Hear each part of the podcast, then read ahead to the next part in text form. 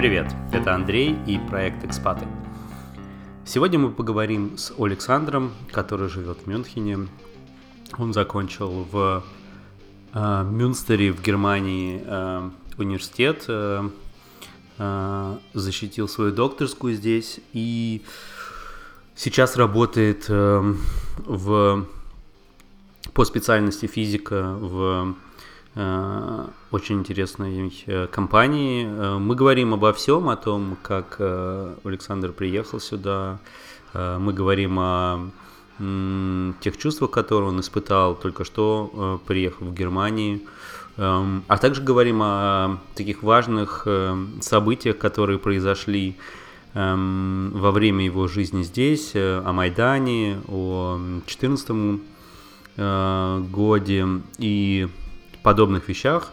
Э, очень интересное получилось интервью. Э, для меня это было э, особенно интересно посмотреть на какую-то такую вроде бы близкую точку зрения, но тем мы общаемся по-русски, но тем не менее отличающийся, немножко такой другой взгляд. И из-за этого Получилось очень интересно. Я надеюсь, что вам всем тоже очень понравится.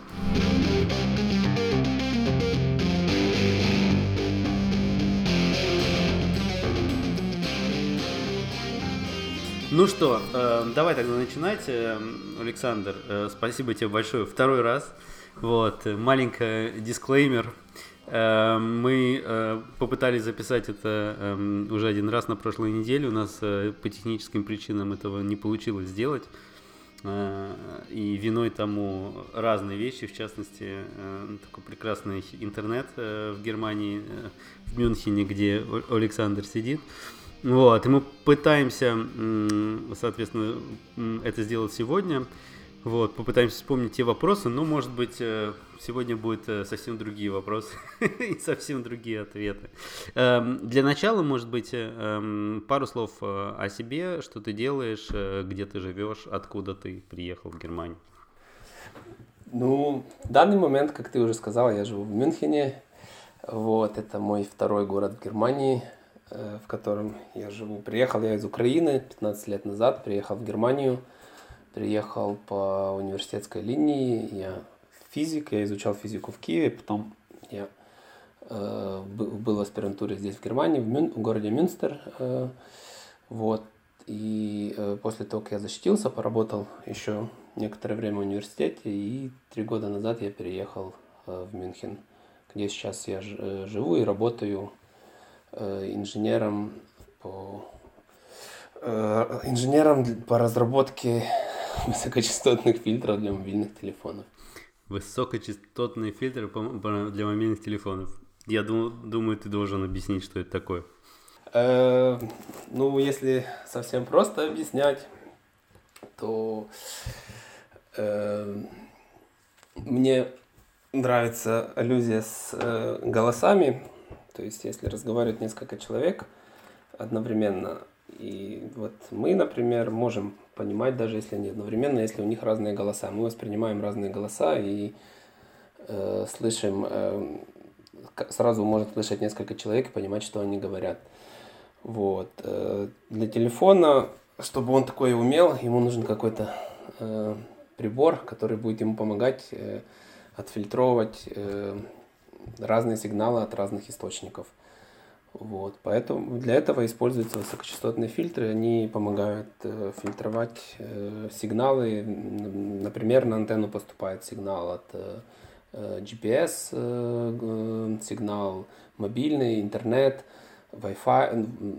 Ну, Wi-Fi имеется в виду интернет. Вот все эти сигналы, они идут на разных частотах, но они идут одновременно в большинстве своих случаев. Вот, и поэтому их надо разделить. То есть сигнал Wi-Fi в одну э, Э, в одном направлении, э, сигнал GPS в другом и так далее. Вот. Для этого нужны эти фильтры. И, э, соответственно, ваша фирма, я так понимаю, занимается именно R&D, да, то есть разработкой такой интеллектуальной этих историй?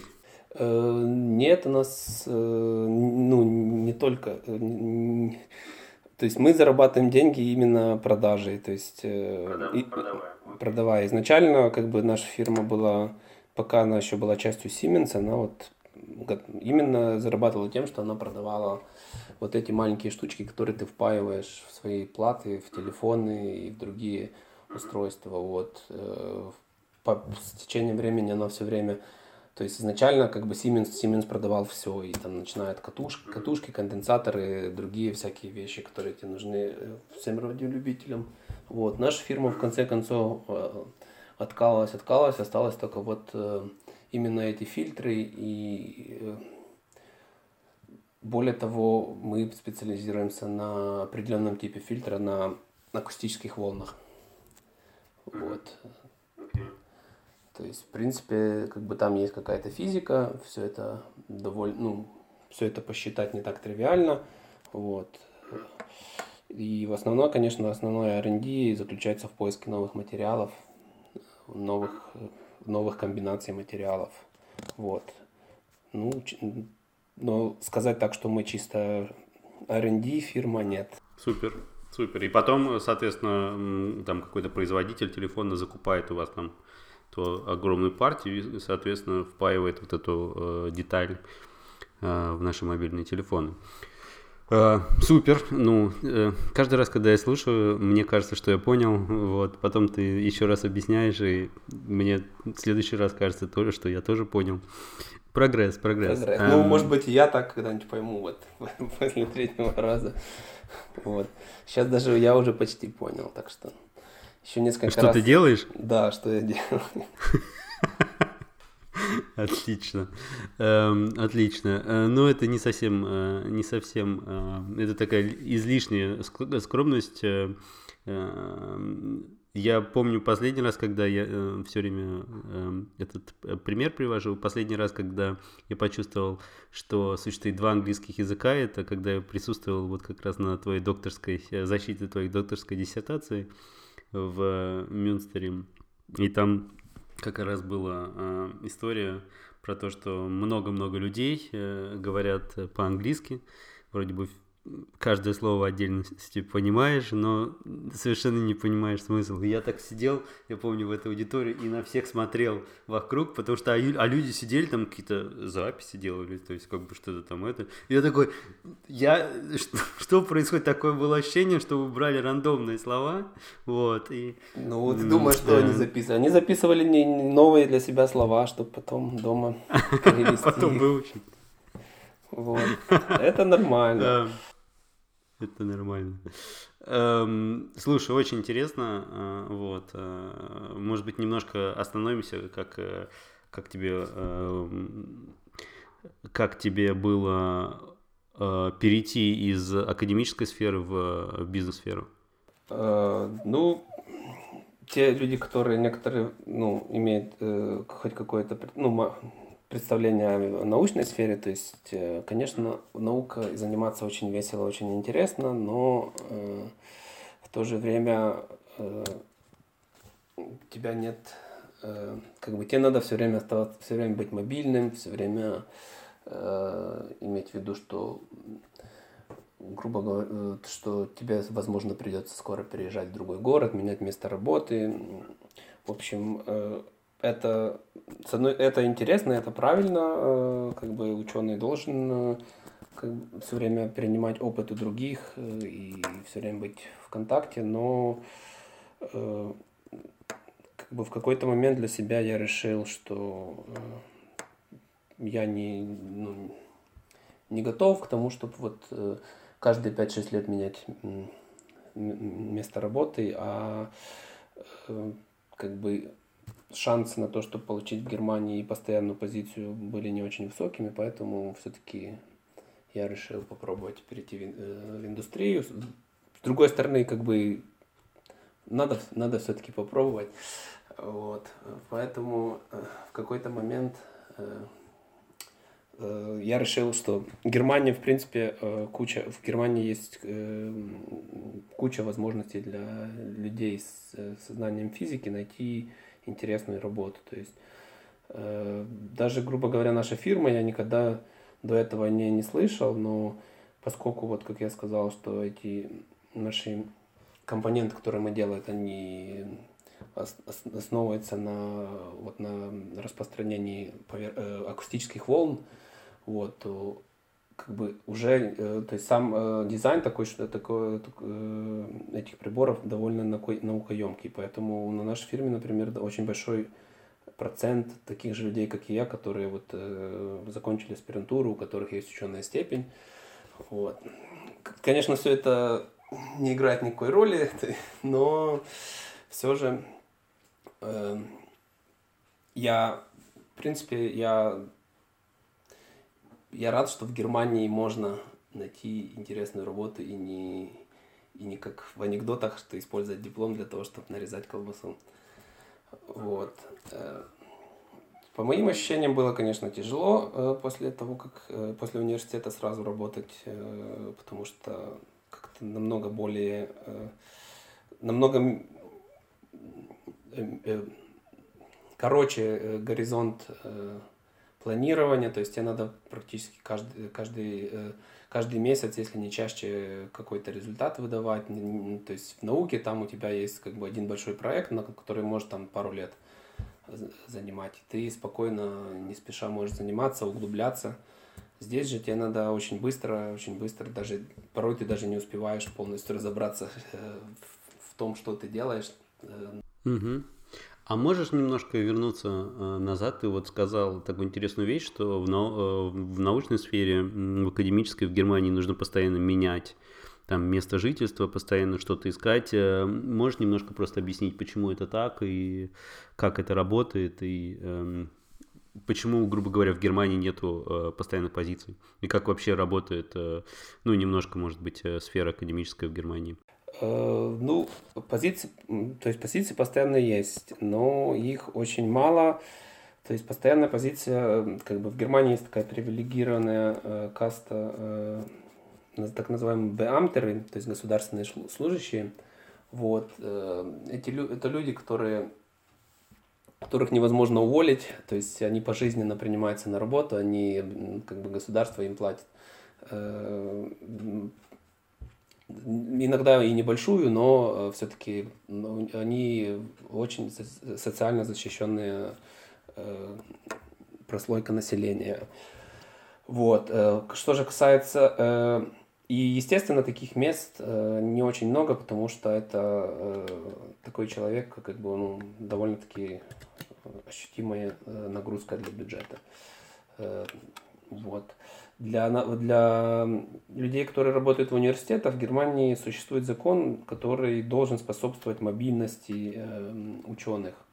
Он подразумевает э, одно из следствий этого закона, что э, в принципе после пяти лет, после пяти или шести лет, я сейчас вот не помню, на работы в университете, ты имеешь э, как бы по закону ты имеешь право на получение постоянной позиции.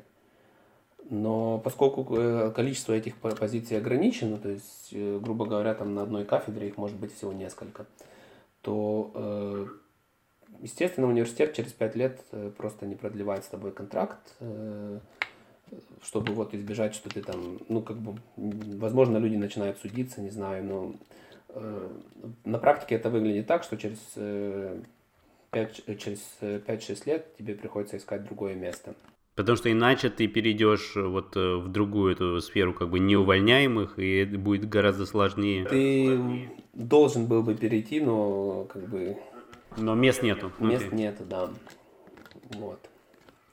На самом деле иногда этот э, период времени он чуть больше, чем 6 лет, то есть как бы всегда есть какие-то исключения, но э, даже в принципе как бы для научной карьеры э, Само собой разумеется, если у человека есть планы на, на то, чтобы стать когда-нибудь профессором, делать карьеру в науке, то э, там к какому-то возрасту у тебя обязательно, ты, ты не сможешь стать профессором, если у тебя нет опыта работы за границей в другой стране. Э, то есть э, это даже прописано, не знаю, как в других дисциплинах, но в физике это прописано однозначно, что если ты хочешь быть профессором, у тебя должен быть опыт работы за границей. Вот, поэтому... А назад в Украину получать опыт работы тебе не хотелось ехать? Ну, э, формально мой опыт, э, там пару месяцев, которые я проработал в Украине, они считаются формально как заграничный опыт. Ну, я так, пон... ну, я так понял, что э, одной из тоже таких важных э, мотива... мотиваций было именно попробовать, да, то есть э, что можно сделать в Германии, с, э, грубо говоря, оставаясь физиком, э, что можно сделать в Германии за пределами университета, и некоторый такой вызов к себе, можно, ну, можно ли найти работу и так далее. Да, да, ну, то есть в какой-то момент ты понимаешь, вот, ну, ты работаешь в университете и как бы понимаешь, что вот еще пару лет, и вот ты всю жизнь проработаешь в университете, и попробовать, ну, иногда от этого становится страшно, если ты думаешь, что вот твоя жизнь будет так до конца жить, ну, ты вот, ты останешься на этом месте. Это очень интересная история. Я хочу вот в это немножко углубиться, вот, и, может быть, попробовать подойти, почему именно ты такой, э, у тебя такой вот психотип, вот почему тебе вот захотелось как-то сделать этот, не знаю, переехать из Мюнстера, в который прекрасный такой Э, спокойный город и так вы, такой вызов тебе поставить. Но, может быть, э, немножко вернемся, э, вернемся назад и немножко поговорим о том, как ты приехал первый раз в Германию. Эм, как ты уже сказал, это было 15 лет, да, насколько я помню. Эм, и, может быть, начнем с того, вообще, что эм, до того, как э, перенесемся в Германию, что было в Украине на, на тот момент, э, из какой-то, грубо говоря, страны, из какого-то времени уезжал? Э, это был 2005 год. В Украине, как всегда, недавно закончилась революция, как всегда в последнее время. Вот, и это был, это был вот как раз после оранжевой революции первой. Я как раз закончил университет, поступил в аспирантуру в Киеве, как бы все, э, жизнь только начиналась, вот как бы в тот момент даже вот эта оранжевая революция, это давало какое-то ощущение какой-то победы, что вот сейчас все будет чем дальше, только лучше. Вот. Э, переезжал я в Германию, это был э, апрель, то есть весна, я ехал вот сюда прям с такими вот на приподнятых чувствах, то есть вот как бы вот человек закончил университет, вот сейчас я поеду в Германию.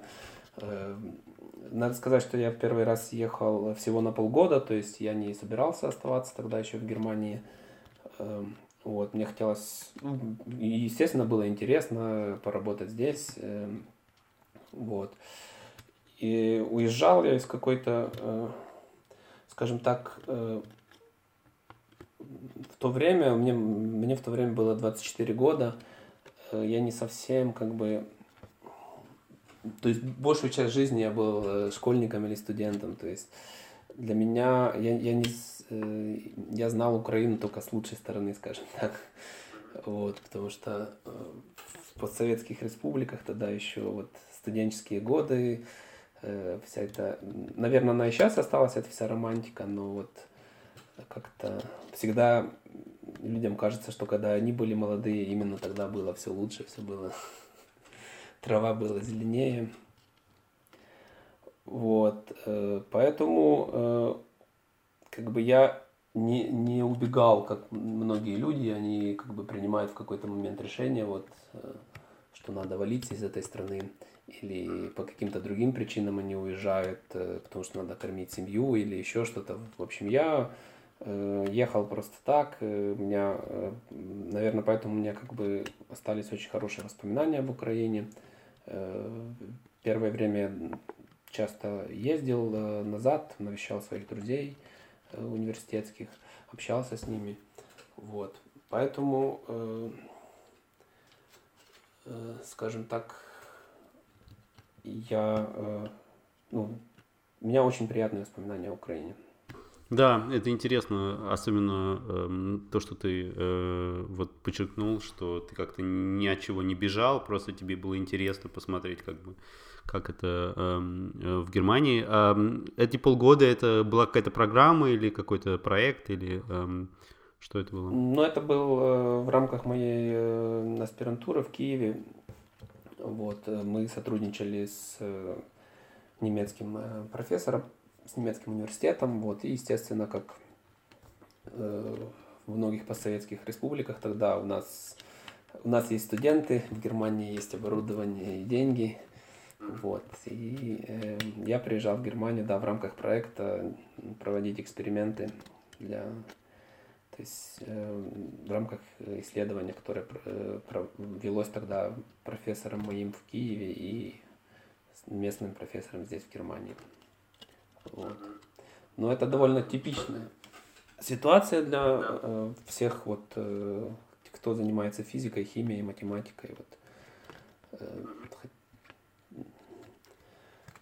Наверное, в, в, э, в современных реалиях это еще больше, э, как бы сейчас студенты стали еще более мобильны, то есть, как бы, наверное, сейчас большинство, ну, не большинство, но ощутимый процент делает также во время даже дипломных работ. А что тебе так вот запомнилось из той Германии, в которую ты туда приехал, 15 лет, такой самый, может быть, яркий воспоминания тогда? Что тебя поразило, может быть? А? То есть, в первую очередь, конечно, э, ну, у меня были какие-то свои представления о Германии, естественно, э, как бы были хорошие ожидания вот эта Европа, которая, в принципе, э, которые сто процентов оправдались, потому что Мюнстер, ты прекрасно знаешь, очень красивый город, очень чистый, очень приятный, комфортный для жизни. Вот. То есть в этом плане скажем так, Германия меня не удивила. Э, может, даже э, она как-то э, настроила на вот то, что я попал в такой отличный город, как-то, может, даже заставила меня ее идеализировать. Вот, поэтому, опять же, тоже воспоминания о первых годах в Мюнстере тоже очень... Я все видел в розовых очках, все немцы все, все мне казались доброжелательными, все, все, что я замечал в Германии, все новое, я, все, все мне казалось, что именно так и должно быть. Вот. И в определенную э, роль в этом сыграло, конечно, то, э, что, что меня и поразило в первые, в первые, мои, время, первые мои месяцы пребывания в Германии, чем, что я всегда всем говорю, что меня поразило, что Германии, не зная немецкого языка, я как бы не ощущал себя здесь э, полностью чужаком. То есть сейчас, смотря назад, я понимаю, что язык очень важен, но тогда, в первое время, э, для меня как бы это было это некоторым не то что шоком, но это меня сильно удивило, потому что я всегда сравнивал вот себя, э, свою ситуацию. Вот я представлял себе, как было бы немцу, который бы приехал в Украину не зная э, украинского или русского языка. Вот. В этом плане Германия меня очень приятно удивила. Вот. Наверное, сыграла свою роль то, что я э, Мюнстер студенческий город. Э, тем не менее, э, даже в повседневной жизни английский часто, английского часто было достаточно. Да, да, это интересно. Интересно. Я вот просто вспоминаю там разговоры с разными э, соотечественниками, э, ну или просто так. Э, красной линию проходит, что Два, две, на самом деле, как я сейчас понимаю, вот сейчас слушая тебя, совершенно э, совершенно противоположные друг другу вещи. А с одной стороны, все люди говорят, нет, ну в Германии, конечно, без немецкого вообще невозможно. Ну, то есть, как бы вообще невозможно без немецкого. А, а практически сразу они говорят, не, ну немецкий я за там 10 лет так и не выучил, конечно, и тогда. И тогда, тогда у тебя вопрос, как бы, если невозможно, э, э, если бы было бы невозможно, то ты бы, ты бы знаешь, ты бы его выучил. Вот, да, интересно. Интересное э, такое замечание. То есть, э, то есть английского хватало для того, чтобы там э, коммуницировать и э, какие-то бытовые, э, бытовые вопросы тоже э, решать, я так понимаю, да? Ну и надо сказать, что это было 15 лет назад. То есть, наверное, сейчас этим никого не удивишь. Наверное, сейчас и в Москве или в Киеве можно скажем так, пройти дальше, чем 15 лет назад с знанием английского. Mm-hmm. Какие у тебя я бы такие слишком идеализированные представления об Москве, ну ладно. Эм, Э, хорошо, эм, э, ты приезжаешь, э, тебе, тебе все нравится, вот, у тебя нет, ты, ты остановился на том, что вот некоторая идеализация там Мюнстера, Германии и так далее. Потом ты изменил свое мнение или что произошло, там, разочарование и так далее? Я просто слышу, что как бы не все было так, эти розовые очки, когда они спали? Ну, тут скажем так, они не спали, просто через какое-то определенное, э, ну, довольно много у меня времени это заняло, что ты начинаешь понимать, э, э, что вот немцы, они э, не полностью другие. Вот когда ты начинаешь вот и уже видеть, э, замечать э, не то, что отличается. От... Сначала тебе, естественно, в глаза бросается то, что отличается. Вот.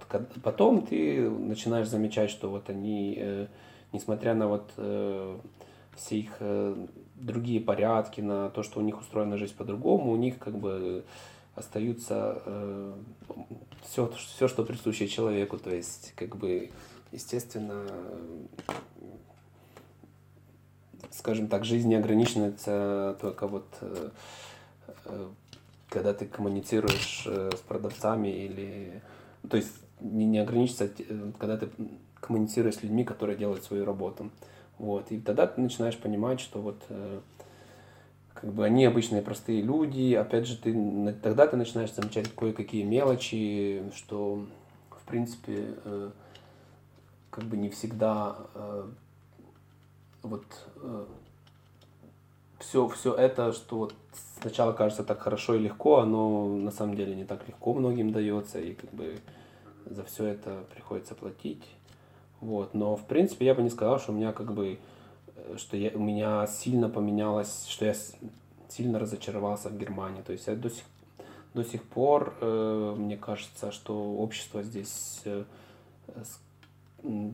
скажем так, на в плане взаимоотношений людей в обществе, как, как э, для, для, того, для функционирования государства, то есть они намного более продвинулись, чем по сравнению с Украиной.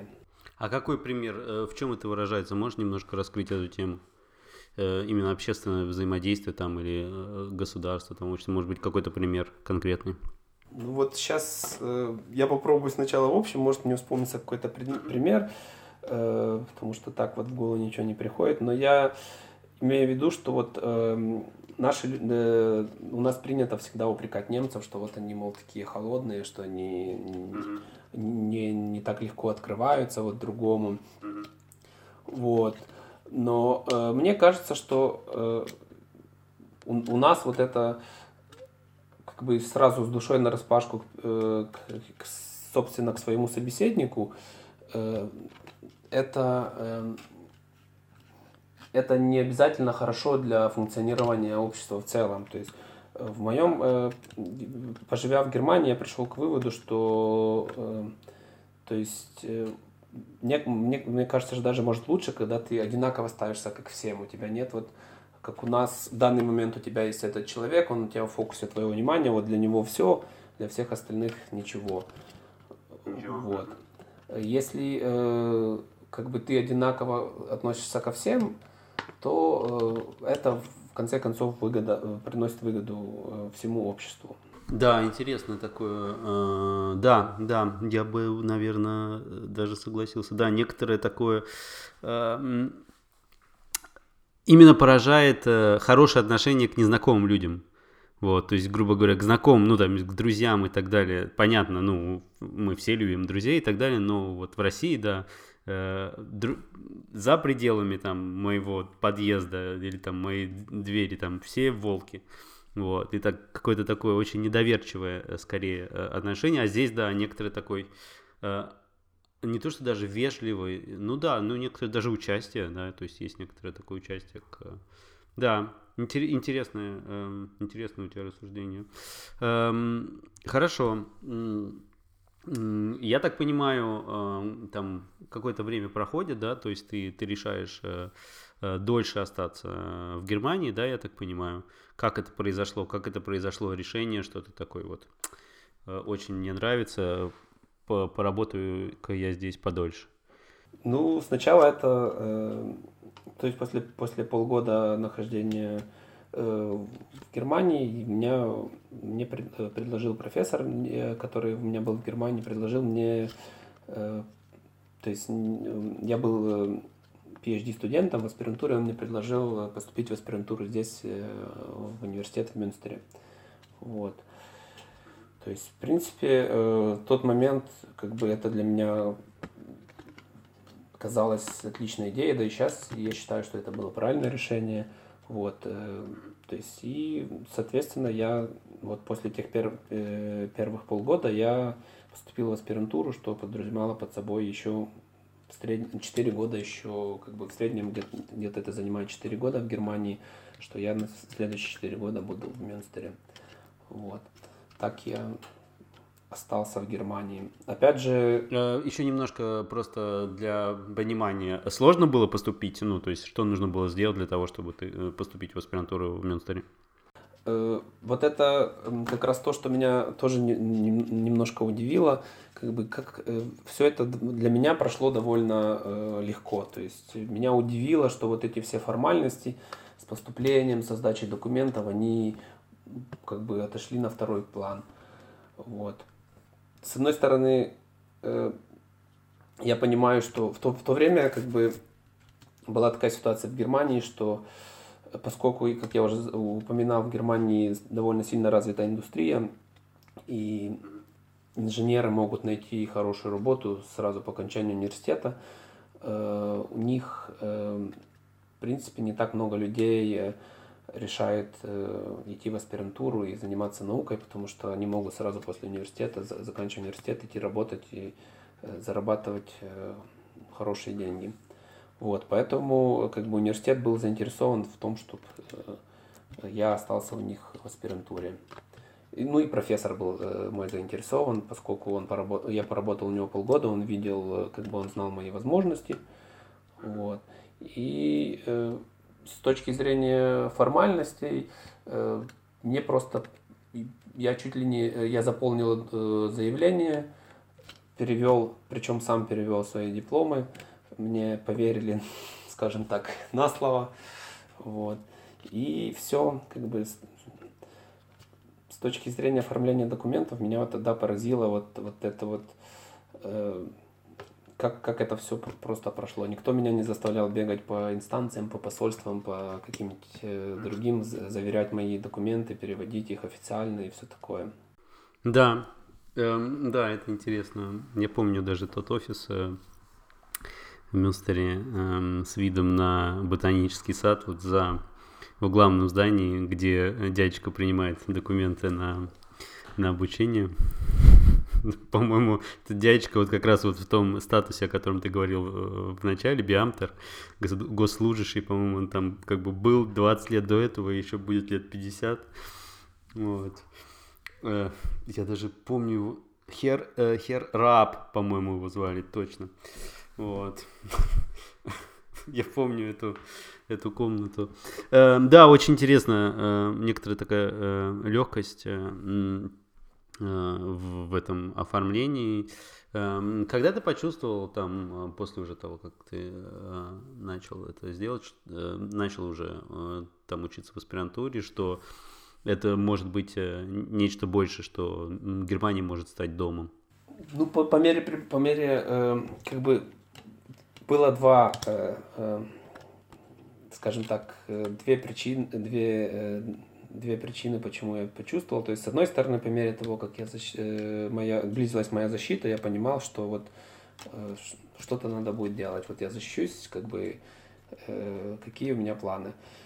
Эм, в тот момент мне, в принципе, комфортно жилось в Мюнстере. Мне не хотелось принимать каких-нибудь очень, таких судьбоносных решений, делать резких движений. То есть, как бы наверное, из-за того, что все так до этого было гладко, я вот оставался еще в том, э, в том состоянии, вот как студент. Пока ты учишься, пока ты студент, вот э, немножко вот такая есть расхлябанность, как бы ты не думаешь о будущем, все хорошо.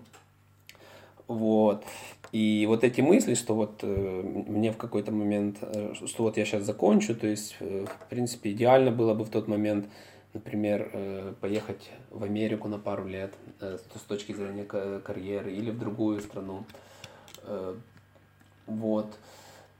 И эти мысли как бы уже заставляли меня думать, хочу ли я возвращаться в Украину. То есть, естественно, был вариант вернуться в Украину, но было понятно, что с точки зрения, вот, если я сейчас вернусь в Украину, я как бы эти четыре года, которые я провел в университете, они как бы ну, просто будет весело проведенное время. То есть э, они э, мне никак бы не, помогли, не помогли в плане э, карьеры, в плане обустройства жизни в Украине. С другой, а ну, э, скажем так, ученые в Украине э, это люди, э, то есть если ты э, э, хочешь заниматься в Украине, то ты должен очень, во-первых, очень любить это дело, то есть быть фанатом этого дела. Естественно, как бы зарплаты в Украине для ученых, они, э, скажем так, наше государство намного хуже заботится о своих государственных служащих, чем в Германии. Вот. И для меня как бы понятно было, что если я вернусь в Украину, то, скорее всего, мне придется идти работать в индустрию. Вот. Если оставаться в университете, то у меня был пример всех моих коллег по э, лаборатории, то есть э, большинство из них несколько месяцев в году они жили за границей, то есть они, э, чтобы заработать деньги, им приходилось вот ездить на длительное время в командировки, то есть мотаться по разным странам, чтобы э, хоть как-то... Э, Украинские коллеги ты имеешь Украинские в виду? коллеги, да. То есть Э, и не только чтобы прокормить, но и чтобы оставаться вот э, на уровне, чтобы э, на, на переднем крае науки, вот, чтобы как-то идти со всем этим много. Естественно, тебе надо было очень много ездить. Вот. С другой стороны, в какой-то момент даже просто вот именно без относительно работы, вот у меня в какой-то момент случилось такое понимание, что э, вот я э, уехал, когда я уехал э, в Киев учиться, вот мне было 17 лет, я был студентом, вот я уехал, и вот с тех пор у меня не было своего дома, то есть как бы я жил в общежитии, жил в разных, э, э, то в одном, то в другом, то есть все время как бы было весело, но у меня никогда не было своего дома. И вот потом э, вот эти четыре года в Германии, естественно, с довольно частыми поездками в Украину, Э, со встречами с друзьями, вот. И в какой-то момент вот ко мне пришло вот это понимание, э, причем эта мысль пришла ко мне вот э, в поезде, я возвращался после очередной поездки в Украину, я возвращался в Германию, ехал из аэропорта в Мюнстер, и вот я сидел вот у окна в поезде, и я вот, у меня мелькнула мысль, я еду домой. Вот это тогда меня так поразило, что вот я никогда не думал э, вот о доме, и тут как бы у меня было четкое ощущение, что мой дом здесь. То есть как бы, что до этого у меня нигде не было как бы дома. Вот, и вот эта мысль, что вот э, мой дом здесь, наверное, это был вот такой поворотный пункт, когда я решил, то есть до этого я все еще думал, вот еще годик, еще годик, и потом, потом я приму решение и скорее всего, либо, либо вер... скорее, ну, я думал, что, возможно, я вернусь в Украину или какой-нибудь, э, как бы, приму решение, уеду в другую страну, где уже будет э, новый этап, вот, и, и вот это осознание того, что мне, мне хорошо в Германии, мне, принципе, все устраивает, я никогда не хочу уезжать, вот, оно пришло где-то вот скажем, года через, вот, через три, э, э, на четвертый, пятый год пребывания в Германии. Как ты думаешь, э, вот на данный момент уже 15 лет ты живешь в Германии, но ты периодически, как бы, естественно, приезжаешь, на, приезжаешь в Украину и домой, и как ты думаешь, Тебе будет тяжело э, вот интегрироваться назад? Зависит от того, куда да, я вернусь. То есть я, э, в принципе, я думаю, что э, за последние несколько лет, э, скажем так, за последние 10 лет э, произошло довольно вот э, то есть из-за глобализации, мне кажется, жизнь в больших городах э, в разных странах, она принципе, не очень сильно отличается, если ты вот э, принадлежишь вот каким-нибудь э, таким э, профессиям, которые подразумевают э, международный, как бы, международное взаимодействие с другими коллегами. Вот. И в этом плане э, я общаюсь вот со своими одногруппниками, вот ребятами, с которыми я учился. То есть рабочий рабочий день выглядит у нас приблизительно одинаково. Мы живем как бы в одной повестке. То есть в этом плане, мне кажется, если я бы вернулся в Киев, то, по крайней мере, треть моего времени, которое занимает работа, грубо говоря, оно не сильно бы, э, вот, не, не сильно бы поменялось в этом плане. Э, конечно, мне бы было намного тяжелее, если бы я вернулся вот, переехал жить в какой-нибудь маленький город, то есть у меня всегда есть э, контраст с моим родным городом, куда я приезжаю два раза в год. То есть э, там, конечно, я бы, я бы не смог. Но на профессиональный именно, как бы вот э, Киев э, и так далее, э, я так понимаю, там э, э, очень, как ты говоришь, очень Э, как ты сказал, э, день, рабочий день выглядит примерно одинаково, в одной и той же повестке вы находитесь. Угу. Ну, я думаю, это общий тренд такой, что как бы молодежь, она уже не, не так сильно... Э, то есть даже когда я только приехал в Германию, что для меня, опять же, было сюрпризом, опять же, приятным, как, как и все, когда у тебя розовые очки, что Э, все эти студенты, которых я встречал на, э, на, на факультете, которые учили физику, что многие из них э, были намного больше физиками, чем немцами. То есть я...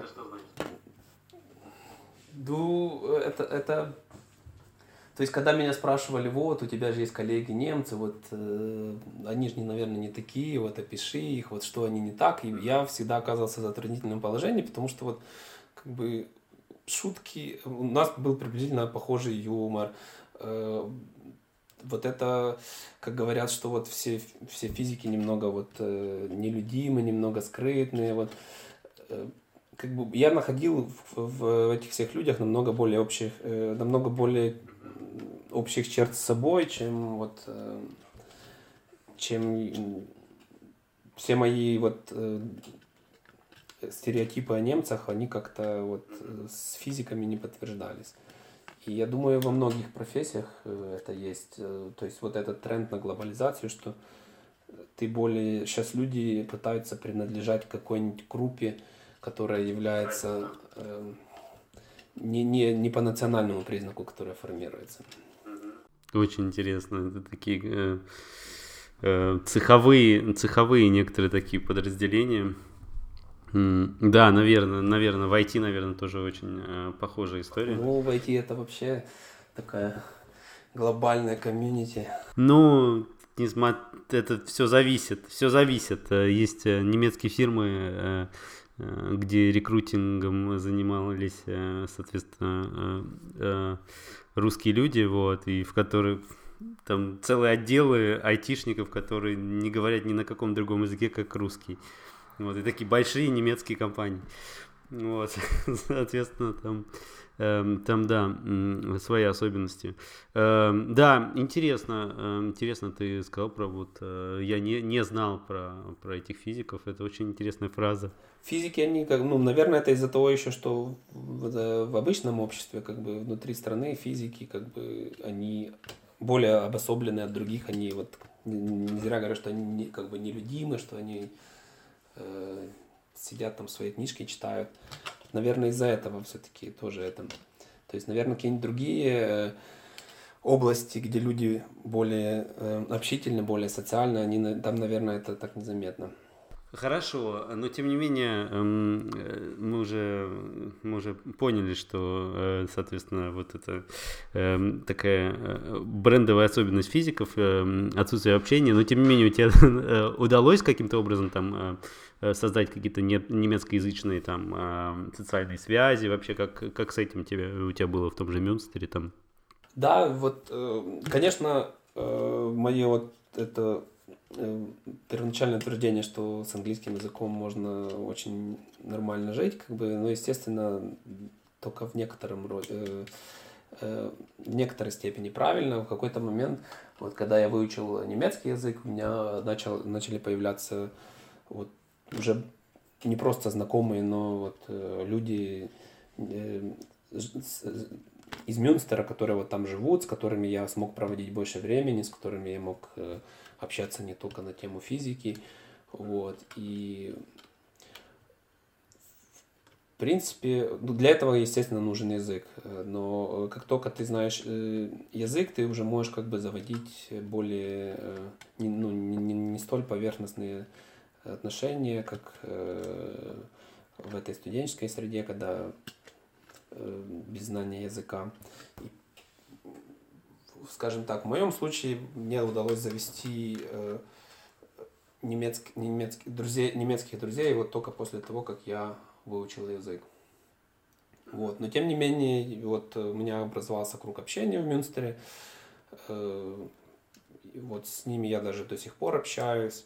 Э, периодически даже встречаюсь. Вот. То есть это такой, ну, настоящий, э, настоящий, как бы, даже после того, как ты переехал, вы, вы продолжаете общаться. Угу. Да, да, да. И вот как раз э, вот они помогли мне узнать немцев поближе, потому что, опять же, это были не физики, это были немцы, и как бы я смог узнать немножко больше про, про жизнь в Германии. И что ты узнал? Э, что ты узнал, что ты до этого не знал? Характерные особенности немцев. Я всегда это говорю, что вот у немцев есть э, здоровый эгоизм. То есть они ну, наши люди это сразу замечают, они говорят, вот они все э, вот, закрытые, они все не, не такие. Ну, вот. Я это называю здоровым эгоизмом, хотя до сих пор и нам некоторые вещи кажутся мне э, все-таки непривычными но я всегда могу это объяснить для себя. То есть, по крайней мере, очень большинство их поступков, э, которые на первый взгляд кажутся эгоистичными, они, в принципе, их можно объяснить. Вот это то, что мне нравилось в Германии, так же, как физику в начале, что все, что, больше, большую часть всех вот этих э, порядков, которые здесь, э, обычаи, все это можно объяснить. Всегда существует довольно простое объяснение – Э, как почему нельзя переходить дорогу на красный свет или что-нибудь еще такое. Вот всегда все это знают, и вот всегда тебе любой прохожий может объяснить, почему это так. И обычно оно как бы имеет под собой смысл. То есть ты потом удивляешься, почему я об этом раньше не подумал, действительно так правильно. Вот. Но то, что я узнал о немцах, вот э, в принципе, что мне э, до сих пор, чем я поражаюсь, это, конечно, то, что они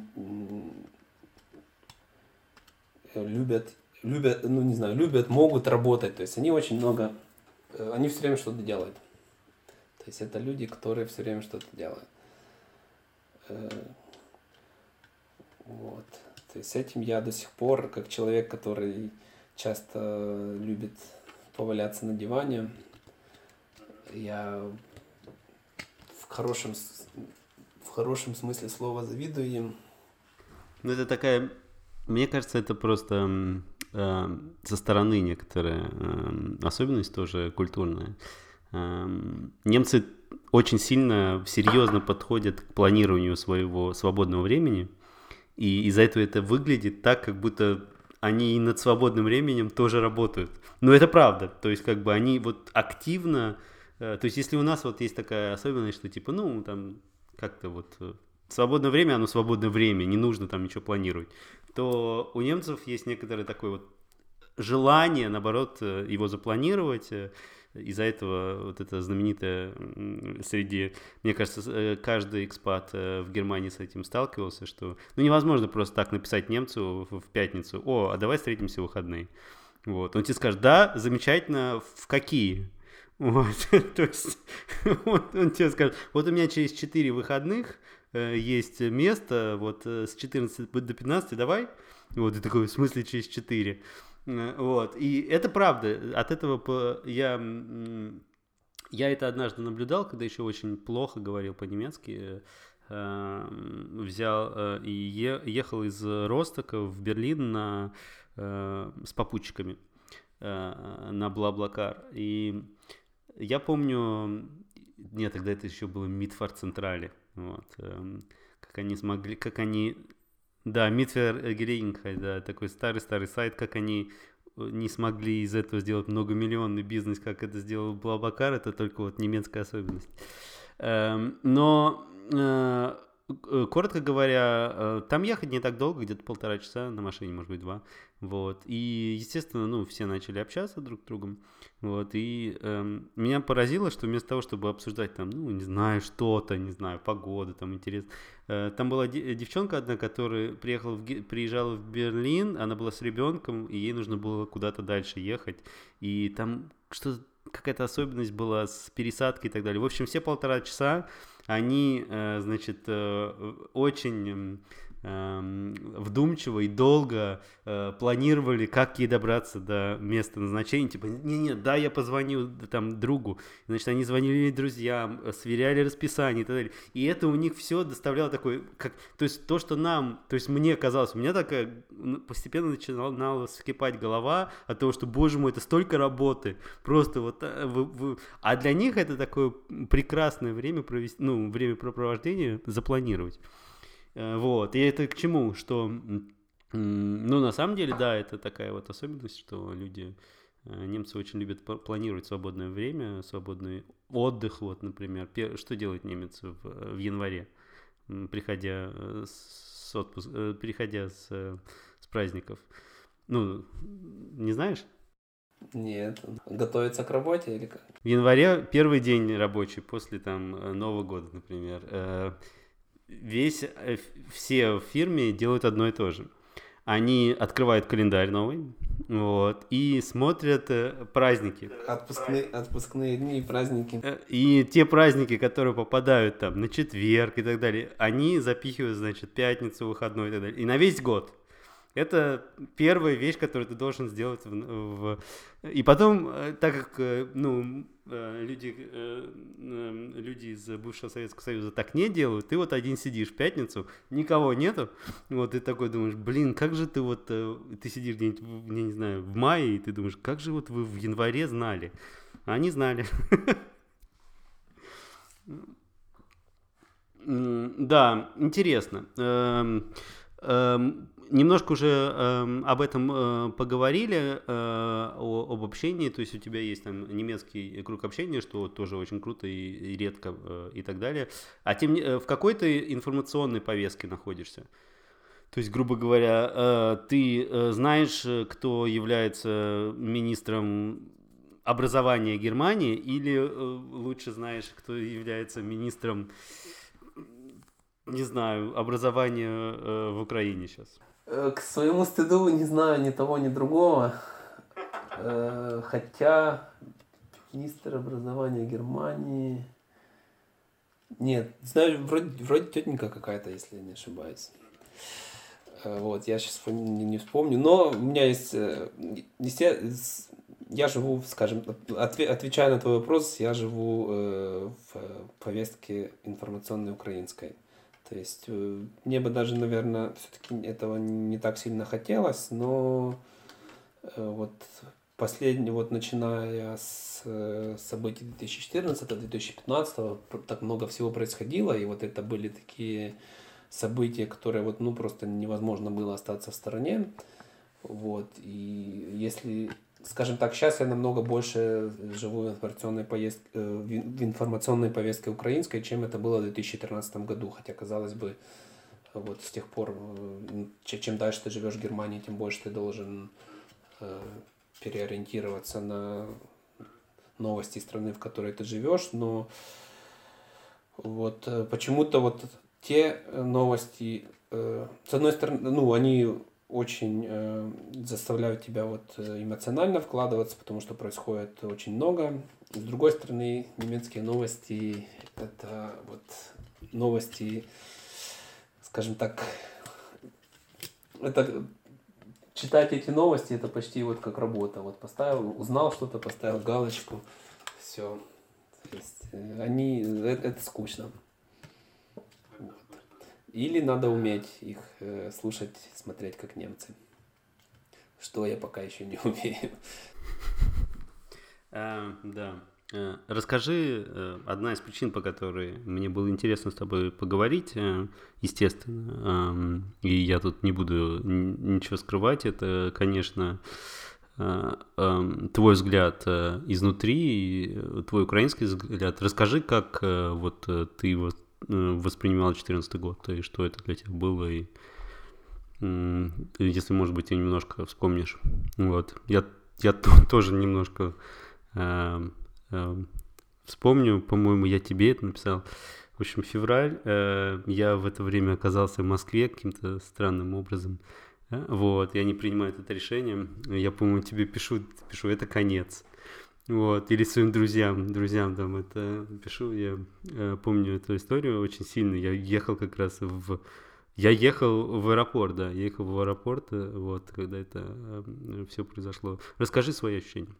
Как мы только что выяснили, немецкие новости очень скучны, и жизнь в Германии очень размерена, поэтому когда э, все это э, на, начиналось в Украине, э, естественно, это сразу то есть, приковало полностью мое внимание, плюс надо понимать, что в Украине после первой оранжевой революции как бы развитие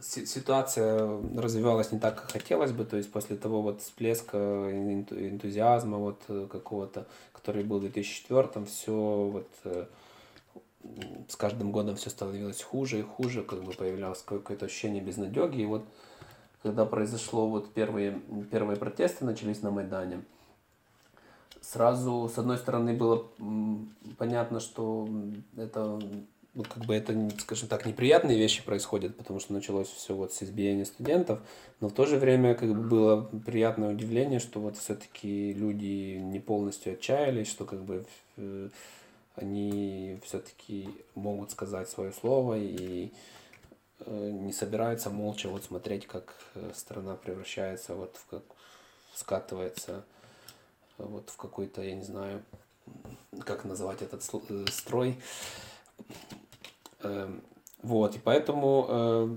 Строй э, этих э, золотых батонов, я бы это назвал. Золотых батонов, да, точно.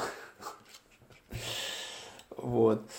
И то есть перв, э, как только это началось, я сразу, естественно, начал следить, и поскольку действительно события развивались очень быстро и происходило очень много, я, мне захотелось, эм, естественно, побывать э, у меня свежи были в памяти вот э, то время, когда я уезжал с Украины.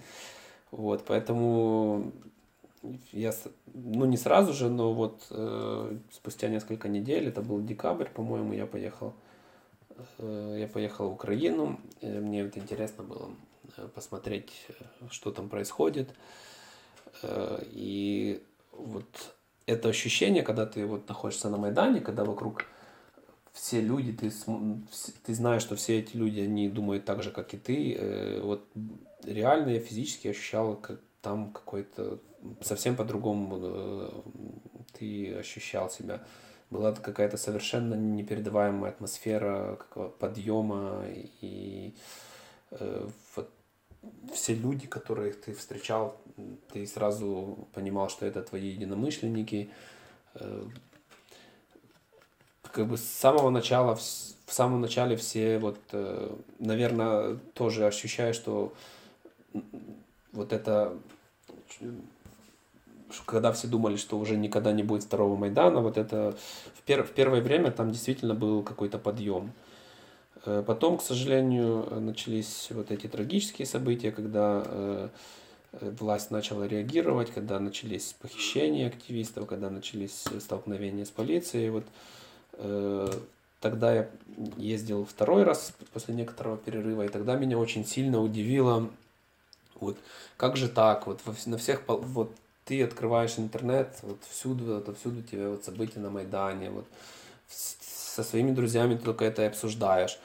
Вот там буквально пару дней назад происходили опять столкновения, вот э, там все время что-то происходит, и вот я прилетаю в Киев, я схожу с, с, выхожу из аэропорта, и жизнь как бы проходит совершенно вот своим чередом. Как бы ты, находясь там в, в пол, э, пару сотнях метров от Майдана, ты даже не, не, не чувствуешь, что где-то там э, э, в паре квартала вот это все происходит. То есть меня это очень сильно, конечно, тогда удивило, что вот для большинства людей вот как, как будто ничего не происходит. То есть в то время, как ты, когда ты понимаешь, чтобы вот было вот это огромное движение, вот совсюду люди поддерживали, все писали, все как-то сопереживали, и тут бац, как бы жизнь не заканчивается. Многие люди просто продолжают жить, жить своей жизнью. Вот. Э, и, но это чувство как бы... Сейчас э, я понимаю, что так оно, наверное, всегда было, что вот есть какая-то процент людей, которые и тогда э, участвовали, принимали участие, а вот есть какая-то, в любом государстве есть просто какие-то люди, которые просто хотят жить дальше, и они просто не... То есть ты два раза э, туда съездил, э, я так понимаю, там э, в декабре, я так, в, в январе, ну, несколько, через несколько недель. Э, когда, э, ну, ты сам сказал, что или начал этот разговор с того, что Э, ну вот, в Украине там постоянно что-то, какая-то революция недавно закончилась и так далее. Когда ты понял, что э, это совсем что-то другое? Ну, э, вот э, 20 февраля, когда вот самые вот эти трагические события, наверное, э, потому что до, до того, как э, ну, вернее, может, не 20 а там за пару дней до этого еще был, э, когда был поход на банковую, э, вот, но вот в самом конце уже, потому что до этого все это вот э, было все еще надежда, что это будет вот как-то закончиться вот так э, мирно, весело, как бы вот как, как э, в сказке, что вот в конце концов Янукович там кто там одумается и вот просто все также радостно пойдут на перевыборы и вот, но вот у меня это ощущение появилось только после того, как э, пролилась кровь, и с одной стороны было страшно, потому что было непонятно, как, как это будет дальше развиваться. Э, вот, но пришло понимание, что это что-то другое. Вот, и, конечно... Ты помнишь этот момент, как... Ты помнишь этот момент, когда 20-го э, началась э, стрельба, где ты был? Э, я был в Германии, я был, по-моему, это даже выходной день был, я сейчас не помню точно. То ли это была суббота, то ли... Я могу ошибаться, но я вот какой-то момент я помню, вот я сижу вот э, перед э, своим компьютером и вот в стримах все это смотрю, э, вот читаю, со, со, со, вот э, вот идет стрим с Майдана, вот там какие-то новости, где где-то приходят э, сообщения, вот. Ну, как бы было очень ну, странное какое-то чувство, то есть ты понимаешь, что все плохо, все тяжело, как бы ты ничего не можешь сделать. И ну, как ты говоришь, то есть ты, ты понимаешь, что это, это уже что-то другое. Вот, тем, тем, тем более для меня было странно вот э, поведение, э, э, официальная позиция России и вот поведение некоторых людей – которые, в принципе, вот в самом начале больш... Ну, как бы многие люди поддерживали все это. Но в какой-то момент почему-то из этих людей, которые просто протестовали против коррупции, и с них сделали вот... Ну, это отдельная тема, наверное, не для этой передачи. Нет, это интересная тема. Эм, Просто, мне кажется, там было несколько таких моментов. 20-й э, расстрел э, людей, э, вот. И я тоже помню, когда это смотрел, примерно то, то, так же, я не мог поверить своим глазам. Вот. У меня было две... Я с тобой переписывался, по-моему, тогда. У меня было два ощущения.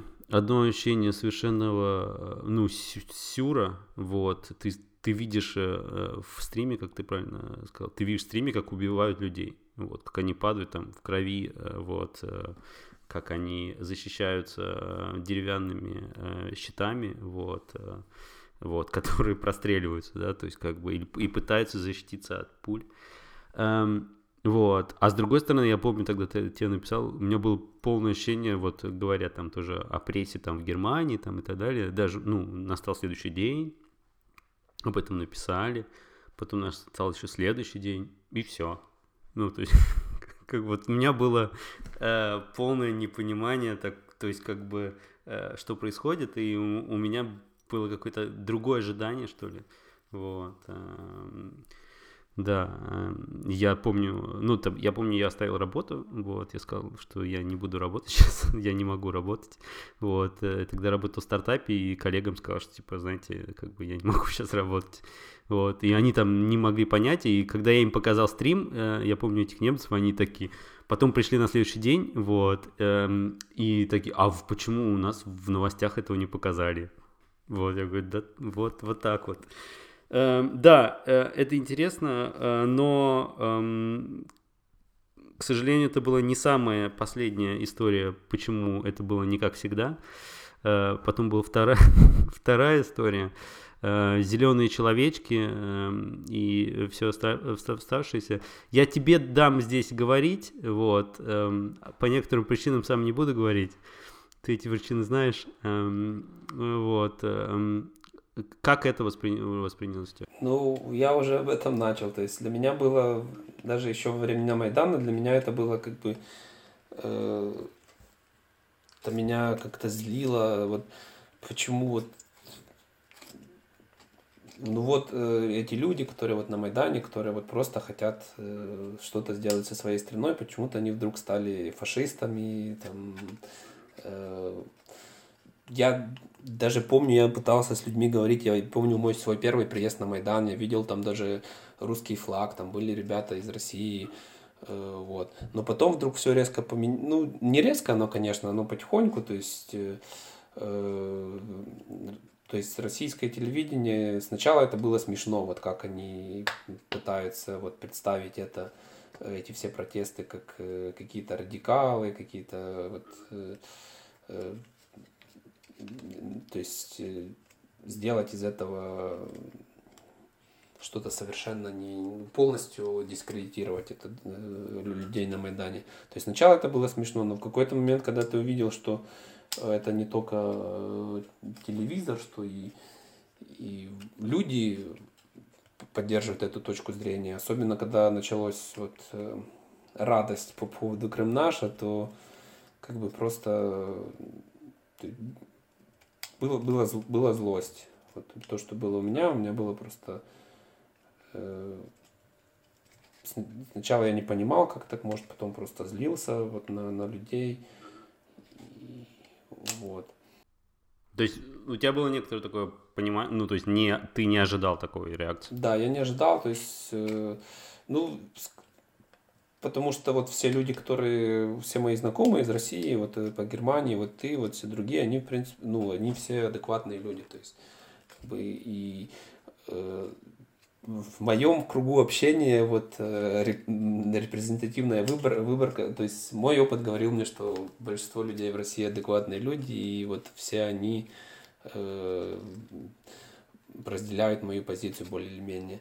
Вот, и когда оказалось, что э, вот э, эти все эти сюжеты, над которыми я смеялся, что большинство населения России, они это все принимают за... Не, не то, что они это принимают за правду, они это поддерживают, это им э, соответствует их э, мировоззрению, соответствует их картине мира, то это было, ну, было неожиданно. Было разочарованием, была потом злость. Вот естественно, было вот э, решение как бы обрезать, э, вот э, даже на бытовом уровне пытаться вот как-то дистанцироваться от всего, что связано с Россией. Вот. Но также у меня вот, например, последние годы э, вот, то же самое ощущение и с Украиной, когда большинство людей в Украине просто решили дистанцироваться от войны. Э, я, конечно, не имею права э, об этом говорить, потому что я не живу в Украине, я не могу э, как бы их в чем-то упрекать, но э, то есть очевидно, что есть всегда вот эта какая-то масса, которая просто пытается жить и э, они научились жить, не замечая, что происходит вокруг. Да. Ну, это те люди, да, которые там, не знаю, на Крещатике э, там э, идет бой там, а они на, Ль, на Льва Толстого там сидят в кафе там. Типа того, да. Эм, да, понятно. Эм, и эм, как вот э, так как ты сейчас э, в этой, э, в этой повестке, отличается ли, ну, грубо говоря, диаспора или там с теми людьми, которые ты общаешься, украинцы в Германии, их взгляды от тех, укра... ну, то есть твоих соотечественников, которые в Украине? Да, то есть тот же пример, как я говорил про своих русских, про своих друзей из России, вот то же самое у меня Э, и ощущение по общению с людьми с Украины в Германии, то есть э, я практически, может, одного я встреч... одного точно, может, еще одного ватника я встречал, то есть остальные все люди, которых я встречал здесь, в Германии, э, вот, то есть они сильно, сильно отличаются от тех, то есть это люди, для себя я это объясняю так, что это люди, которые вот у них отпала э, необходимость заниматься бытом, и они могут быть тем, кем они хотят. Вот. И многие из них просто там, для многих это как бы они хотят быть украинцами, то есть они там, э, для меня было странно, вот э, как многие люди здесь э, придерживается вот всяких там каких-то традиций украинских, вот организовывает. То есть диаспора, она очень часто э, кристаллизуется вокруг э, церкви какой-нибудь или ну, очень часто это связано с церковью, и все это э, с таким национальным колоритом. Вот. Но э, ли, то ли из-за того, что я поэтому тоск, то есть тоскую, то ли по другим причинам мне как бы при, всегда приятно было с этими людьми общаться. Но, да, с одной стороны, как бы они там больше украинцы, чем украинцы, вот, э, но с другой стороны, или там, ты, ты говоришь, вот отпадает некоторая бытовая такая история, и можно заниматься, но это не всегда работает, вот, эм, не знаю, эм, э, было ли у тебя мое как раз, э, меня очень сильно поразило как раз эм, реакция иммигрантов э, русско из России, вот, которые здесь давно очень живут, тоже на 14 год, вот, э, и это было, это было очень странно, да, то есть э, ты видишь такую, не знаю, там Кёльн, э, служба, вот, э, там огромный такой BMW X6 там, вот, и там эти э, ленточки, вот, ты думаешь, как бы Э, сядь на Ниву, вот, эм, и тогда все будет нормально. Э, да, да, сейчас это, эм, у тебя, ну, сейчас у меня, я тебе уже говорил, мне кажется, э, как бы, посав, как-то это все спало. Это вся история, такой взрыв какой-то он прошел, ну, в России, по крайней мере, вот, мне кажется, там другие истории. Да, очень было интересно, для меня было важно там э, с твоей точки э, именно э, послушать, что ты как бы об этом думаешь. И э, мне кажется, в этот раз получилось это более даже э, как-то глубоко, чем э, то, что мы в прошлый раз пытались э, записать в прошлом. Да, ну в этот раз, наверное, не очень интересно с точки зрения жизни экспатов. Нет, нет, нет, все, все отлично, все отлично. Эм, и я тебя благодарю, э, Александр, вот за такой э, Э, невероятный рассказ. Вот, с одной стороны, ты осветил э, вообще э, жизнь экспата, который приехал заниматься наукой, потом попробовал себя также в вне науки, но тем не менее остался верен своему призванию физики.